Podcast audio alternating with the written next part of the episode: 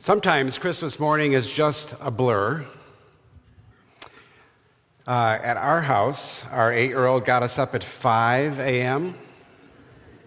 So that probably, you know, helped bring the blurry effect uh, of the day to us. But there was certainly a lot of excitement, a lot of expectation, a lot of wrapping paper flying everywhere. And of course, there was uh, great presents, because who doesn't love presents? And great times with family. But, but I confess that uh, by the end of the day, I was feeling a little bit empty. Like, is this all that there is?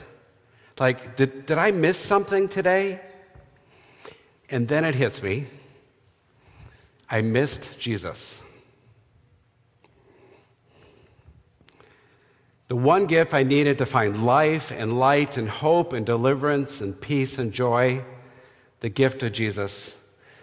I forgot to receive that gift on Christmas morning. I missed Jesus. How about you? We have spent this whole Advent series exploring the reality of the darkness of our lives and the hope we have in Jesus as the one who brings light into that darkness. We have seen how Jesus offers us light and joy and deliverance and hope and peace. But now we have to receive these promises. You see, the truth is, is that I need Jesus for every moment of every day. I need to receive Jesus daily. We can't miss the gift that is right in front of us. I want 2020 to be the year that I don't miss Jesus. How about you? Today, we're going to look at a story of some people who missed Jesus and see what we can learn from them. We're going to consider three ways that we often miss Jesus and look at the antidote for each one of those so that we don't miss Jesus as often in 2020. So, our story today takes place in Luke chapter 4. Jesus has finished his 40 days of resisting temptation in the wilderness, and he begins his ministry. He goes out and he preaches the good news, and he heals the sick. And then he comes to his hometown of Nazareth, and the town is abuzz because they have heard all these stories of the wondrous things that Jesus is doing. And so they invite Jesus to come and be the guest rabbi at the synagogue on the Sabbath. So Jesus comes, and the scroll keeper hands Jesus the scroll of Isaiah. So here we are, 700 years after Isaiah gives us a vision of what God is going to do. Jesus takes the scroll and he finds Isaiah 61 verse 1, and Jesus reads this The Spirit of the sovereign Lord is on me, because the Lord has anointed me to proclaim good news to the poor. He has sent me to bind up the broken-hearted, to proclaim freedom for the captives, and release from darkness for the prisoners, to proclaim the year of the Lord's favor. And Jesus stops right there. He hands the scroll back to the attendant, and he sits down.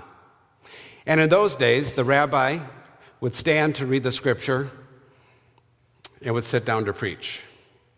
I think we should do that here as well, but enough about me. but the eyes of everyone in the synagogue were transfixed on Jesus. You could hear a pin drop. And Jesus said, Today, the scripture has been fulfilled in your hearing. Jesus was proclaiming that, that he is the Messiah, the anointed one, the one that they had been waiting for for 700 years. Man, you would think like the crowd would just erupt in cheers, wouldn't you? But instead, they kind of mutter to themselves and say, Isn't this Joseph's boy, the carpenter's son? And Jesus says, Truly I say to you, no prophet has honor in his hometown. I think the first way that we miss Jesus is that sometimes we are so self centered that we see Jesus the way we want our Jesus to be. Just like these folks in Luke 4, our expectation for, for who the Messiah is, for what he came to do, don't match the reality of who Jesus really is. The people of Nazareth had an agenda for their Messiah, and it certainly did not include him being the carpenter's son. No, their expectation was that, that God would send a Messiah that would overthrow their Roman oppressors and that they would reap some materialistic bounty from that overthrow. In fact, maybe they would even become rulers themselves. And it is really a small and self centered view of Jesus, isn't it? But how often is my view of Jesus that his main job is to make my life easier? Isaiah 61, 2 and 3 gives us a bigger picture of what Jesus said he has come to do. Verse 2 to proclaim the year of the Lord's favor and the day of vengeance of our God, to comfort all who mourn, and to provide for those who grieve in Zion, to bestow on them a crown of beauty instead of ashes, the oil of joy instead of mourning, a garment of praise instead of spirit of despair and they will be called oaks of righteousness, a planting of the Lord for the display of his splendor. When the audience heard the year of the Lord's favor, they, they would have understood that Jesus was referring to the year of Jubilee that God had commanded in Leviticus 25. God had said in Leviticus 25 that, that every 50th year would be proclaimed as a year of release in which all the debts were canceled, in which slaves were set free, and that people who had lost their property due to debt had their property returned to them. And while they understood this, the people in the synagogue had a mindset of how the Messiah would come and do his business, that the Messiah would come with military might and with pomp and circumstance. They made the Messiah into the image that they wanted. And I think so often we are in danger of doing that as well. Let us be careful of not making Jesus in our own image so that Jesus is for what we are for and against what we are against. But when Jesus talks about the year of the Lord favor, he really wants us to see the very character of God, a picture of grace and salvation. And Jesus is saying here that, that the year of the Lord favor in this context means that the Messiah is going to come to rescue, to redeem, and to bring salvation. Because the truth is, without Jesus, we are lost. Isaiah tells us exactly how the Messiah would come and bring this about. Isaiah 53, you ready? Isaiah writes, But he was pierced for our transgressions. He was crushed for our iniquities. The punishment that brought us peace was on him. And by his wounds we are healed. We all, like sheep, have gone astray. Each of us have turned our own way. But the Lord has laid on him the iniquity of us all. You see, from the moment that Jesus was born in the manger, he was on a mission headed to the cross to do for us what we could not do for ourselves. Jesus took our sin upon himself. He took the debt that needed to pay, be paid. He suffered in our place, that we may be set free from the bondage of sin and death and become sons and daughters of the King. And we see some of the fruit of this re- redemption in Isaiah 61, verses 2 and 3, right? Crown of beauty instead of ashes, oil of joy instead of mourning, a royal robe of praise instead of despair. Isaiah is always trying to paint a metaphoric picture of what God is up to. And we see here the transformation from despair over the darkness of our life to becoming the royal children of the King. To be a Christian literally means to take Christ as our substitute. But we can't do this unless we know that we actually need a substitute, that what we actually deserve is death. But it says the Lord has lain on Jesus the sin of us all. Jesus stands in our place. So on Judgment Day, God doesn't see us, but he sees the perfection of Jesus. And this, this good news isn't just for Judgment Day, though, right? Because Jesus also promises us light and joy and hope and deliverance and peace for each day. But we need to receive it each day if we're going to experience it. So I think this leads us to our first antidote. The antidote for self centeredness is repentance.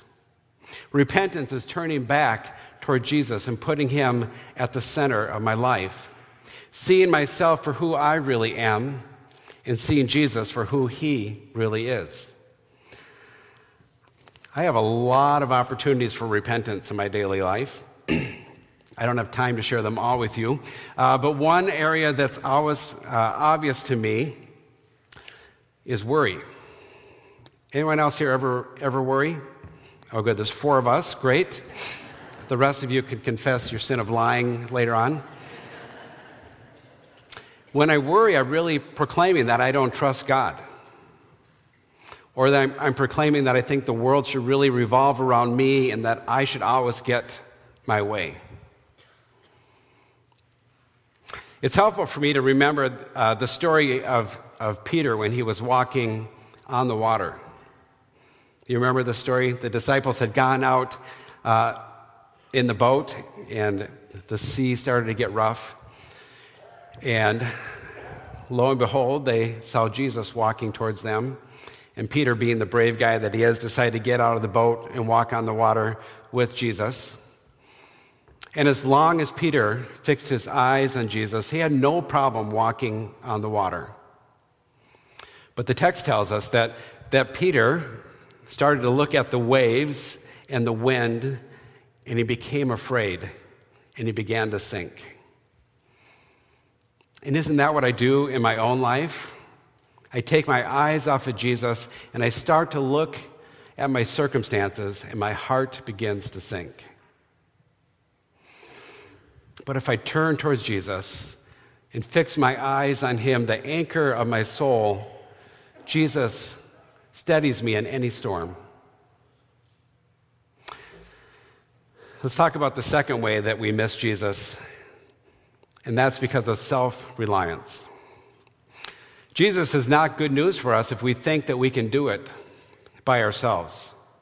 Right? Every time I think that I am enough or that I have enough, I miss Jesus because I don't think that I need him.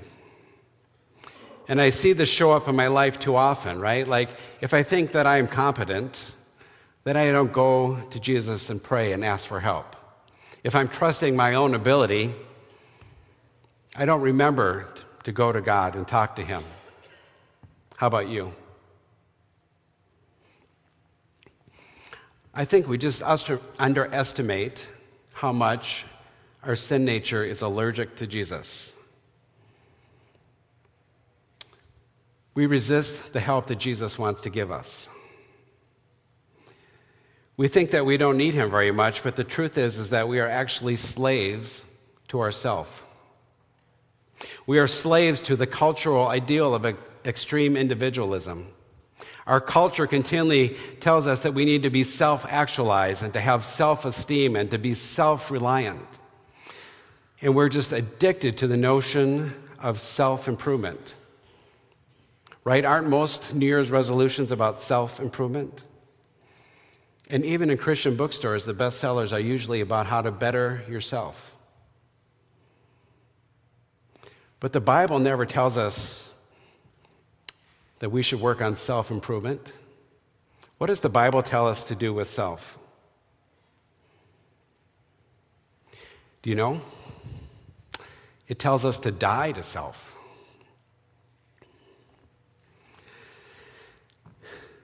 I know on, on some level we know that self is bad for us, right? Like too much self makes us selfish. The emphasis on the ish part. But I confess that dying to self is really hard, right? Because whenever I try to die to self, the first few steps always feel an awful lot like death. But the Bible continually calls us to put off our own self and to put on Christ because life is only found in Jesus. Paul Miller says that pieces of ourselves need to be nailed to the cross before we can receive God's grace. Well, let's go back to our story at the synagogue. Jesus decides to go ahead and tell the audience that the good news of the Messiah's arrival is not good news for them. Because he knows that none of them will believe in him because they believe in themselves. They believe in their own righteousness. And the people in the synagogue get so offended when Jesus attacks their pride and self sufficiency. Luke 4 tells us this. All the people in the synagogue were furious when they heard this. They got up and they drove him out of town, and they took him to the brow of the hill on which the town was built in order to throw him off a cliff. And he walked right through the crowd and went on his way. The people were a little upset with Jesus because they were self reliant. And they were so offended that Jesus pointed that out, right? They think they are good enough to stand righteous before God. And, and maybe for those who are aware that maybe they're not quite good enough yet, they just think, if I just had a little more self improvement, pretty soon I'll be acceptable before God. They are trusting in their own efforts. And what really sets them off is that Jesus reminds them that back in the days of the prophets, Elijah and Elisha, there was no one in all of Israel who trusted God. There was no one in all of Israel except the prophets who trusted God. But then he told them a story about two outsiders, two Gentiles who trusted God. He tells them the story of the widow of Sidon who nearly starved to death and put her trust in God to provide. And he tells the story of Naaman the Syrian who had leprosy and put his trust in God and was healed. What do these two people have in common besides being Gentiles? They were desperate. They were desperate. Paul Miller says that faith is helplessness plus crying out to God for grace. Faith is helplessness plus crying out to God for grace. And so we see clearly then that the antidote for self reliance is to rely on Jesus, to stake everything on what Jesus has done in his life, death, and resurrection, and abandon our efforts to earn our own righteousness. So, how do you receive the year of the Lord's favor this year? Well, it begins by seeing our own need for Jesus. Let's look back at our first verse, Isaiah 61 1. And as you look at that verse, who is Jesus good news for? The poor, the brokenhearted, those in bondage and darkness?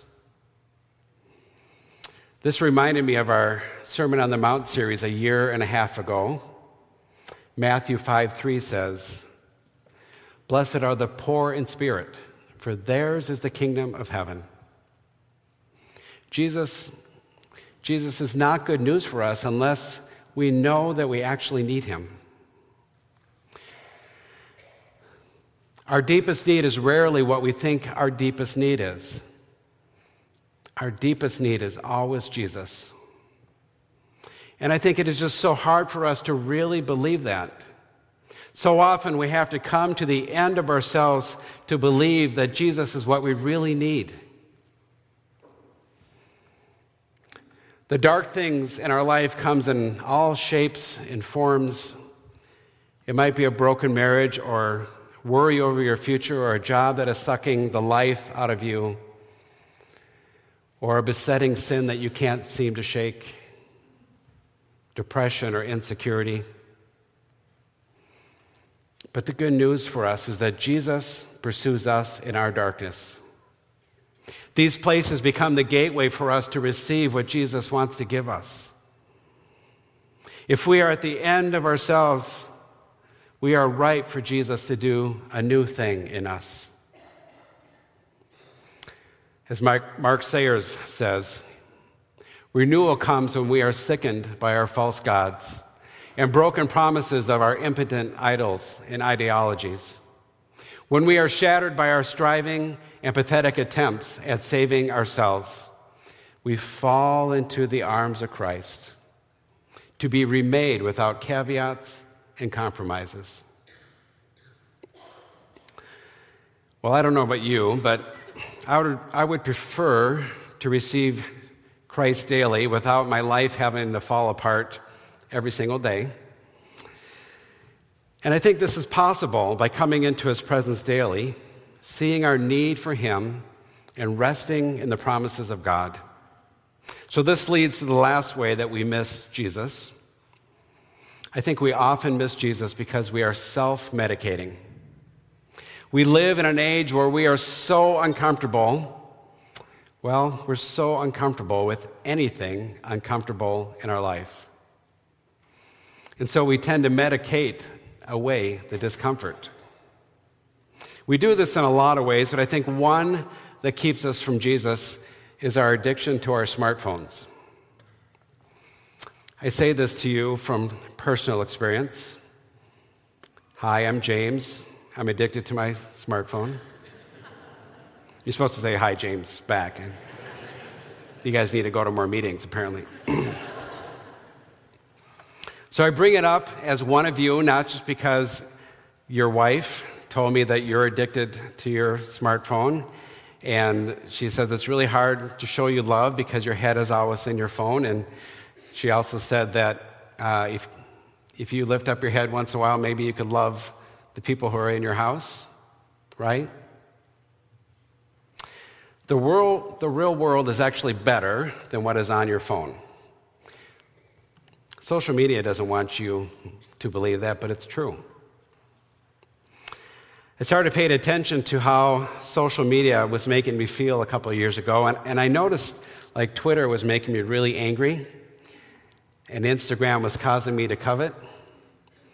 Your own experiences with social media may vary. But even more, I just came to realize how often I was just scrolling mindlessly, trying to medicate the stresses of the world. A year ago, I took Facebook off my phone, and it was pretty amazing. I read a study last week that said that people who took social media off their phone were 40% happier in five days. Anyone here want to be 40% happier? I've got a plan for you. Well, I confess I'm still addicted to my phone and I'm still finding new ways to free myself. For example, I, I, I, had been using my phone to read my Bible every day, but I just realized what a barrier it was to being fully present with Jesus. So I started leaving my phone by the coffee maker I went to the other side of the room with my paper Bible and my cup of coffee and Jesus. And I'm just so much better suited to being to seeing my need for Jesus, talking to him about my life without my phone coming between us. The antidote for self medicating is resting in Jesus. Jesus said, Come to me, all of you who are weary and carrying heavy burdens, and I will give you rest. Take my yoke upon you. Let me teach you because I am humble and gentle at heart, and you will find rest for your souls. For my yoke is easy to bear, and the burden I give you is light. Resting in Jesus then doesn't mean that we ignore the problems in our life. It just means that we come to Him with our problems and connect with Him knowing that Jesus loves us better than anyone else can. My, uh, my four year old Jack is going through a phase where about 20 times an hour he says, Hey, mama. And the Hey, mama is always followed with an update on his life. Like, Hey, mama, I just ate a bite of my sandwich. Uh, and of course, mom was always there She was already there for the thing that happened. She didn't need an update from him, but it's almost like it's not real for Jack until she tells mom about it. And while we're a little bit tired of Jack saying, Hey, mama, all the time, I, I think this is how Jesus wants to act with him. That we would come to him throughout the day and say, Hey, Jesus, and talk to him about what is going on in our life. Because Jesus wants us to know that we are with, that he is with us, that he loves us, and that he is for us. Well, if you insist on having a New Year's resolution this year, I have just one idea for you. Let it be more Jesus, less me. For the goal of life is not self actualization or self improvement, but finding life in Jesus. To paraphrase John the Baptist, we must decrease so that Jesus can increase in our life. So let us repent from self centeredness let us learn to rely on Jesus. And let us stop self medicating and rest in Him. Let us not miss Jesus this year, for He has come that we might have life and life abundant. Let us pray together.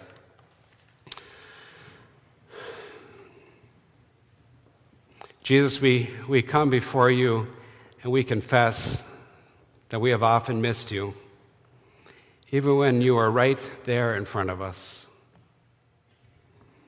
We pray by the power of your Spirit that you would make us more aware of the reality of this, that we would repent and turn to you and to receive the life, the life abundant that you would have for us. We give thanks for your faithfulness to us. In thy name we pray. Amen.